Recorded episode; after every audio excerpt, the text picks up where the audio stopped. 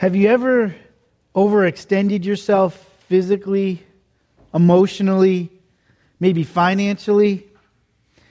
Have you ever asked yourself, how did I ever get into this, this mess? And quite simply, the, the answer is so simple. We get into this mess when we try to live our lives outside of God's plan. When we try to when we try and ignore his will. When when we refuse to live out by the standards pointed pointed to, out to us in the word of God.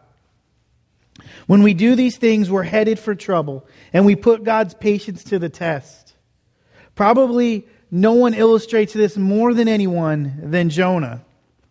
The book of Jonah is a story, is not a story about a whale, but it's a book about a man named Jonah who ran from God, and then we find him running back to God. There are, there are many stages that you and I will go through when we, when we mess up in life. And, and the reality is we all mess up in life once in a while. Often, often that happens and it doesn't happen overnight, right? It doesn't just, just happen suddenly, like we wake up and, and things in our life are, are, are a complete mess. There's a series of events that take place in order for us to get there. And, and we kind of go through the stages, those different stages to get there. And, and today we're going to look at some of those things um, that Jonah went through. And stage one is God's call. God said uh, to Jonah, I've, I've got a job for you, for you to do. And starting in, in Jonah 1 1, if you have your Bibles with you, you guys can open up there. Jonah 1 1, it says this The word of the Lord came to Jonah Go to the great city of Nineveh and preach against it because its wickedness has come, come up before me. God says, Jonah, I want you to go to Nineveh. I've, I've got some things I need you to do there. This, it's, it, Nineveh, it's, it's a wicked city, and, and I need you to preach there, and you're going to repent, you're going to preach that they're going to repent. God's call to Jonah is no different than God's call to us. God tells, God tells us sometimes I have a job. I've got a plan for you in your life. I have a purpose um, that I want you to go and do. I have a purpose and a plan for you. Our job in life is not to, not to, not to be in life and just take up space. We're not here just to do those things. God has a specific plan for each and every one of us. God says, Jonah, here's your task. I want you, uh, uh my, my prophet, I want you to go to Nineveh. What was Nineveh? Back in Jonah's day, Nineveh was the capital of Assyrian Empire, which is modern day Iraq. It is, it, is, it is as far back as you could go back then in the Eastern known world. Nineveh was the largest, wealthiest, most powerful, and in, most influential city at that time. We're told that over a half a million people lived in Nineveh. And, and um, you could go across the, the, across the city was like 30 miles. God said, uh, You know what? I don't like what's going on over there. Those people, they're far from me. And I'm, and I'm sending you, Jonah, one of my prophets, to go to, the, to go to Nineveh and tell the people to repent. And just so everyone knows, God knows what's going on everywhere. God knows what's going on in this world, in this country. He knows what's happening in our city. God knows what's going on in this church. He knows what's going on in your life, and He knows what's going on in my life. And, and God said, Jonah, I've got a job for you to do. But you know, but you know when, when God gave Jonah a task, when he gives all of us a task, every one of us has a choice, don't we? It's called free will. We can either accept God's, God's plan for our life or we can ignore it. God's, God's, God's, um, we can ignore God's will, but if we do what we're going to get, we're going to go, if we ignore God's call in our life, we're going to go get ourselves into more trouble, won't we? And we're going to get ourselves into a bigger mess if we ignore that call. And, and that leads to stage two, was, was Jonah's disobedience. Uh, in Jonah 1 3, as we were reading along, but Jonah ran away from the Lord and headed for Tarshish. He went down to Joppa, where he found a ship bound for, for that port. After paying the fare, he went aboard and sailed for Tarshish to flee from the Lord.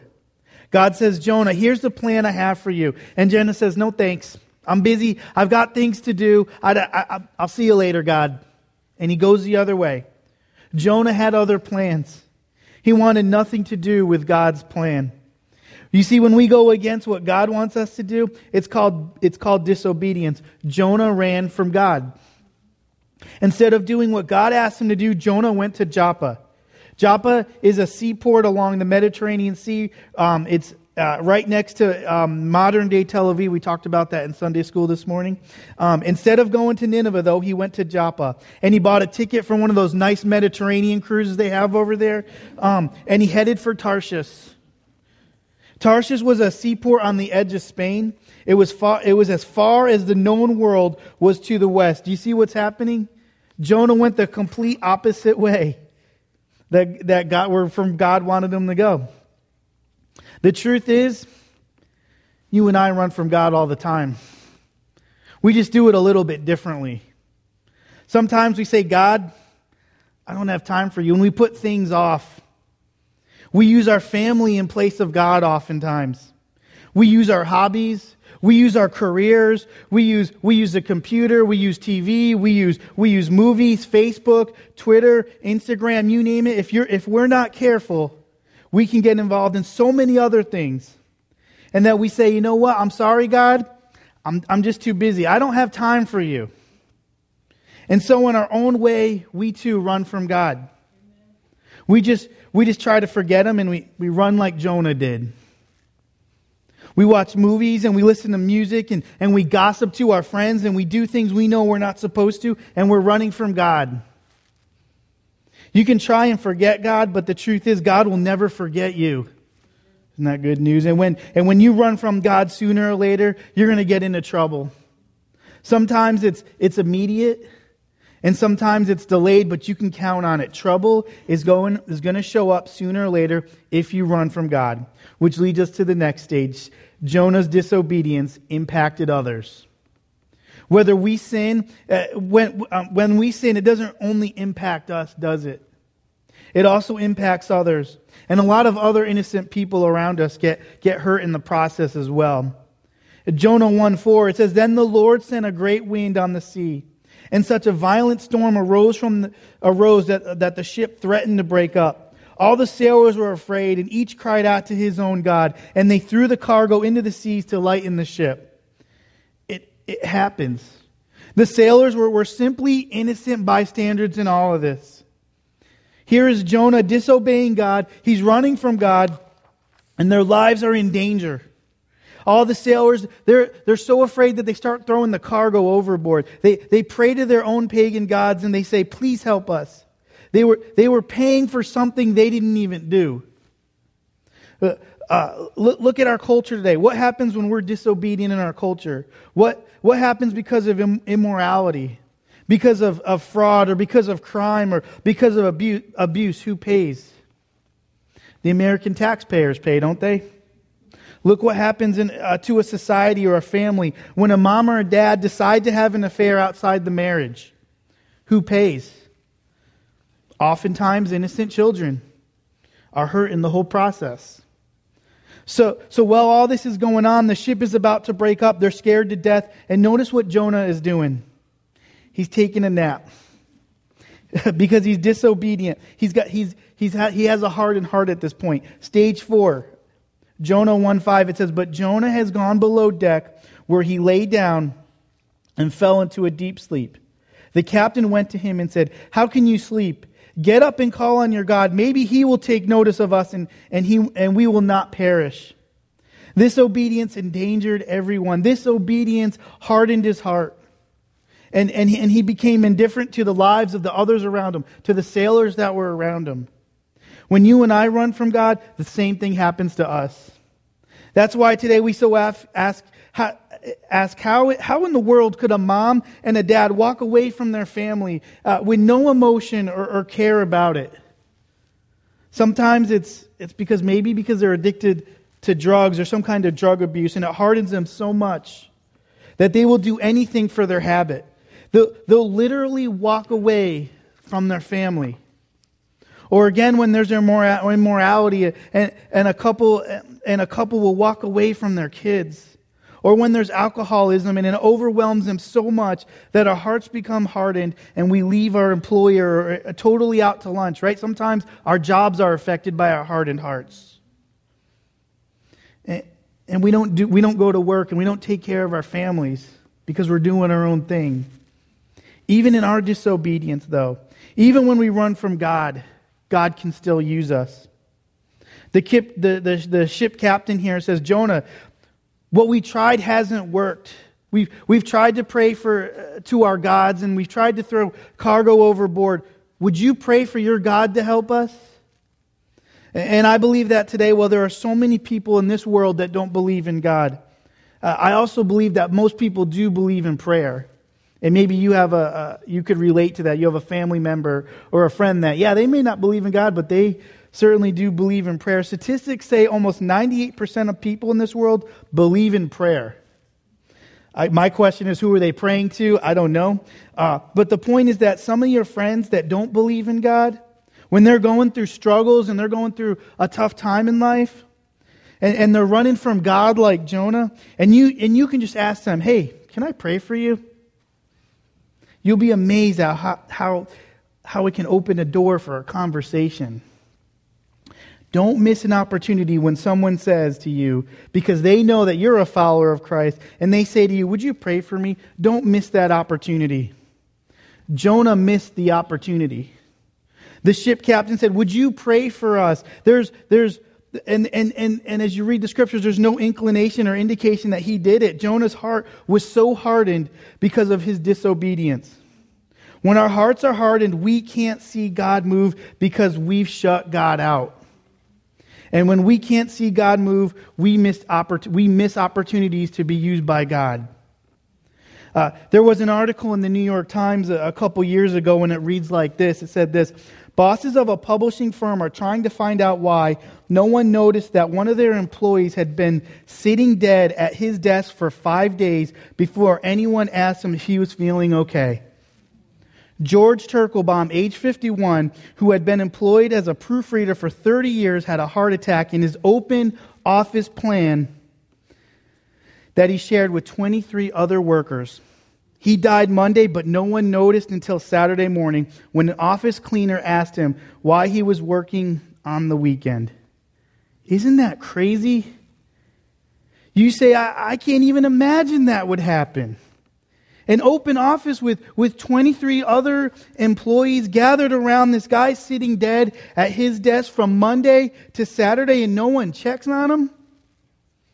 He's either a great worker or he just didn't communicate very well. I mean, um, the truth is, though, this is a, a tragic story. This is terrible. And isn't it amazing, though, that we have people that, that we work with, people that we live next door to, that they're hurting they're, they're dying spiritually. And if we're not careful, we'll never interact with them. And we'll never say, we'll never be able to say, hey, what's going on? Because if we're not careful, our hearts will become so hardened. And, and, we're, and we'll be doing our own thing and we'll be missing an opportunity to be used by God. So we find that Jonah gets called by God. And, and Jonah disobeys and he runs the other way. His decisions impact the other sailors. His heart gets hardened and he's oblivious to God. And finally, God gets his attention and we find jo- and we find Jonah's confession in verse 7. Then the sailors said to each other, "Come, let us cast lots to find out who is responsible for this calamity." They cast lots and the lot fell on Jonah. Now, casting lots is, is, is a weird way for God to work, but God is God. He can do whatever He wants. I'm all right with that. Casting lots here could be spinning the bottle. It might be rolling dice. It could be like drawing straws. They used cast lots to figure out who would replace Judas after he killed himself when Matthias was chosen was chosen in the Bible. The Bible said that Matthias was chosen by casting lots. It was common back then. It was a way to pick a person when they didn't know how to select. So the sailors cast lots, and the lots fell on Jonah. And uh, in verse 8, the, the sailors asked him, Who's responsible for making all this trouble for us? What did you do? Where, where are you from? What, are, what, are, what people are you? In other words, this sounds like an FBI background check, right? They've got questions that they want answers to, and they've got lots of them, right? Verse 9, it says, I am a Hebrew, and I worship the Lord, the God of heaven, who made the sea and the land. Jonah had no place to go, right? He had no, he had to come clean at this point. He had to come clean. He had to confess. They probably had an all hands on deck meeting. Maybe you've been a part of one of these before. I know if you're in the military, it's a common saying, all hands on deck, we're going to meet. Maybe you've had them in your family, but it kind of had a different spin on it. Maybe, maybe you've had like maybe an, an, an intervention type meeting with someone before. Maybe they're running from God, destroying their life. They have addicted habits. They're, they're ruining their lives, and, and maybe it was affecting the whole family. And finally, someone said, You know what? We have to practice tough love. We've got to have an intervention. We have to have a family meeting. And we, and we say, Wait a minute. And, and, you hope the person will fess up. That's exactly what happens here. The sailors got together. They said, Why, why are we having all these problems? What's going on? And I find it so interesting that Jonah comes clean. He says this I'm a Hebrew. I worship the God of heaven who made the sea and the land. And isn't it crazy that he says, I worship the God who made the sea, but I'm still trying to run from God on a ship in the sea that God created? Maybe he wasn't the brightest bulb in the past. I don't know. so Jonah did what I think you and I often do. He acknowledged that God is in control of the heavens the sea, the land, that God was in control of everything. He acknowledged that God is in control of the whole world, but not his own life. Can anyone relate to that? A couple of you? Probably all of us. I can relate to that. Sometimes we, bait, say, we, we pray big prayers. We say, Lord, God, I know you're awesome. Uh, we sing songs up here on Sunday mornings and we say, God, you're mighty and you're mighty to save and, and, and God, you can do anything. But then we're afraid to turn our finances over to Him. Or we're afraid to turn our marriages over to Him. Or, or maybe we're afraid to turn our careers or our health over to Him. He's the God of everything, but, but we can't let God be a part of what we're doing. Today, many of us need to confess we, we've, we, we've tried to be in charge of our lives way too long. We've messed things up. And we've run from God, and we need to say, God, I'm the problem. It, and so many of us have a tough time saying that, right? Because we've been led, led to believe that we're not the problem. We say, My parents are the problem. My spouse is the problem. My friends are the problem. And many of us to say, say, you know what, it's somebody else's problem. I'm not the problem. Let's face it. Sometimes our lives are so messed up and it's because it's because we've run from God. We're the problem. And we're to and we're to reap what we what we sow. So when Jonah confesses and he says, "Hey, I'm the problem," let's see how the sailors react. Verse 10 it says, his ter- he his terrified them and they asked, What have you done? They knew he was running away from the Lord because he had already, told them so. The sea was getting rougher and rougher. So they asked him, What should we do to you to make the sea calm down? Jonah says, I'm the problem. Pick me, pick me up. He says, Pick me up and throw me into the sea, right? That's where he's saying, I'm the problem. He replied, and, and, it, and, it, and it will become calm. I know that it is my fault that this great storm has come upon, upon you. Jonah assumed responsibilities for his actions. Verse 13 says, Instead, the men did their best to row back to land, but they could not, for the sea grew even wilder, wilder than before. And I think their reaction is very similar to what Jonah went through. Notice that the sailors are terrified. They ask him, What is it you did that is bad, right? And, and the sailors ask for his advice. Jonah says, I'm the problem. Throw me overboard. And, and, and, uh, and third, they say, well, let's, let's do our own thing. Uh, we're not going to throw you overboard. We're, we're not going to throw one of God's prophets overboard. We're not going to have that on our hands. But the storm got worse and worse because they tried to take matters into their own hands, and, and they got into even a bigger mess, too. Sounds like us, doesn't it? Sounds like me. God tells us what to do. Uh, he says, how, how do I know? You say, and you might say, How do I know what God tells me when, when God tells me to do? And I tell you, read the Bible. It's there. The reason why so many of us, we, we don't know what God is, we don't know what to do today, or we don't know what God's will is on for our, will for our lives, is because we don't read the Bible. We don't sit down and read the Bible. We're reading everything else, though. we read we read every uh, Facebook post known to man. We read every Twitter, uh, every Twitter feed. Uh, we don't miss a post on Instagram. We're reading everything else in this world but the Word of God.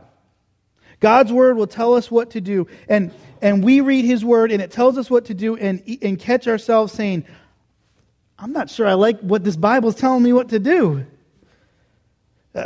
We, we read things like, we read things like, uh, you know, go tell your neighbors about Jesus. Or, or go on a mission trip. Or, or serve, in the, serve in the church. Or, or, or honor your mother and father. And we read those things and we don't like what it says. And, and what do we do? We go and ask our friends because the Bible's, we're not really sure what the Bible says, right? So we go and ask our friends.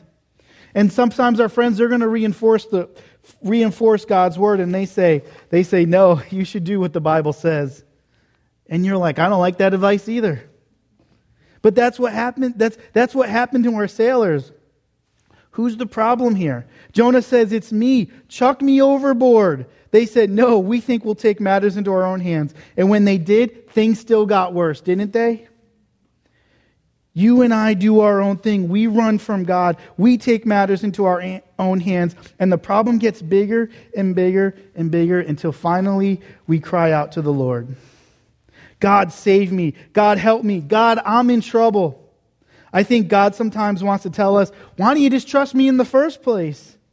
When, when, when, I, when I told you the first time around to trust me. So just like Jonah confessed, now we see that the sailors confess. Verse 14. Then they cried out to the Lord, Please, Lord, do not let us die for taking this man's life. Do not hold us accountable for killing an innocent man. For you, Lord, have done as, done as you pleased. Then they took Jonah and they threw him overboard, the, and the raging seas grew calm. At this, the men greatly feared the Lord, and they offered a sacrifice to the Lord and made vows to him. The sailors didn't want to be responsible for killing a prophet of God, right? So when they threw him overboard and the seas calmed, they realized God was the real deal after all. And all of a sudden, they had a holy fear of God.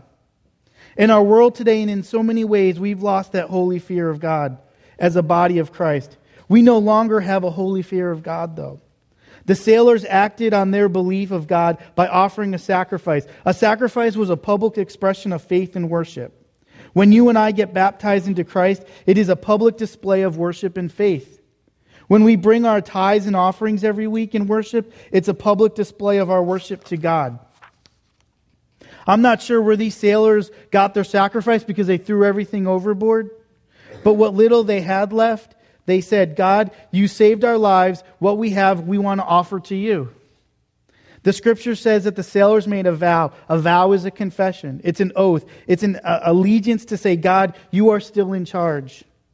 The great thing about this story is that we see that God can use our disobedience to bring others to faith. God can even use it even when we are running from Him.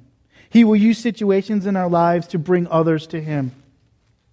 Remember that Jonah is a prophet and Nineveh is a wicked city.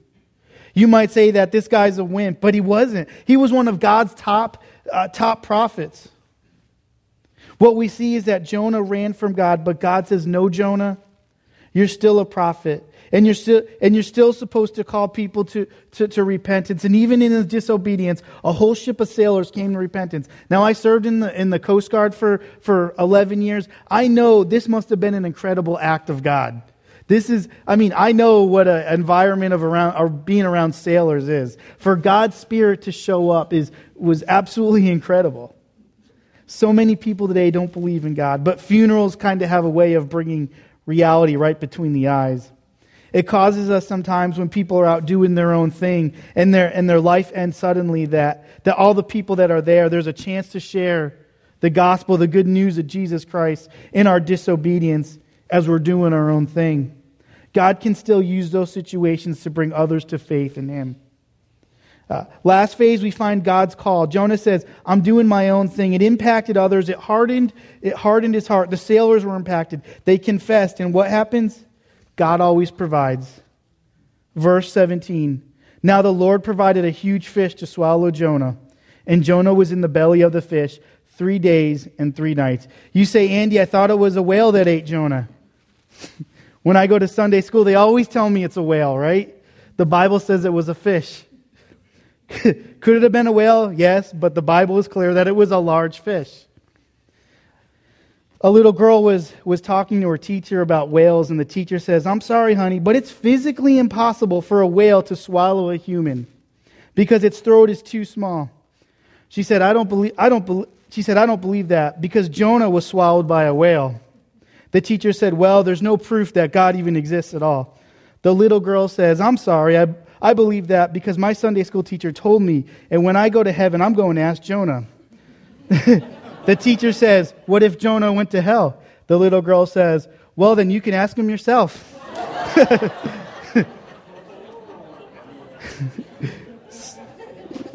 I asked Larry if I could tell a joke. He said it was okay. so, so Jonah rebels. Jonah is disobedient. He runs from God, and God still provides a way for him to change his life. Don't we have an amazing God? We have a forgiving God. We have a loving God. We have a God who is full of grace. And, and we run from him and we disobey him in his word and, and, and we do our own thing and he still hangs in there and he loves us. Why do we run away from God? Why do we keep running away from God? You say, Andy, I don't run away from God. I haven't done anything like that. Yeah, I'm sorry. We all run from God. Uh, we all run from Him. How do we run from God? We do it. We do when we, we procrastinate from doing what He's called us to do, from doing the right thing. We run from God when we don't use our God given abilities to serve His kingdom. Uh, uh we run from God when we, when we, when we when we see a need like Nineveh, or we say we need, uh, we see a need in our in our own neighborhood, and He says, "I'm sorry, God, uh, let somebody else do it." Right? We do that sometimes. We run from God uh, when when you hold a part of your life from God's control. Right? When you say, "God, you're you're over everything in this world, but I'm going to run my own business, or I'm going to I'm going to run my own marriage, or I'm going to run my own finances." And why do we run from God? Why do we keep resisting God's plan in our lives? I think there are two reasons. First one is pride. Even so, God made us, we think we know more than God. We say, God, I know what's best for me, and I'm going to run my own life my own way. We've got to humbly go before God and listen for his call in our lives and do it. Jeremy Camp sings a song called Lay Down My Pride. He says, I lay down my pride, my desires, my demise. I'm ready now to see it your way. I'm done. I'm through ignoring you. Pride keeps us coming close to God. The second thing is fear. Fear is difficult because we're afraid we're afraid to do what God might ask us to do, right? God might ask us to go to a place like Nineveh. God might ask us to go across the office and talk with that talk with those people who have been hurting. But we've avoided those people, right? God may call us to walk down the street to that new family that moved in earlier this summer, and they know no one in the neighborhood or the city. And, and He wants you to go and connect with them and share them the love of Jesus. God might ask us to work with, with middle school students or in the nursery or at trunk or treat or, or at the downtown rescue mission this year.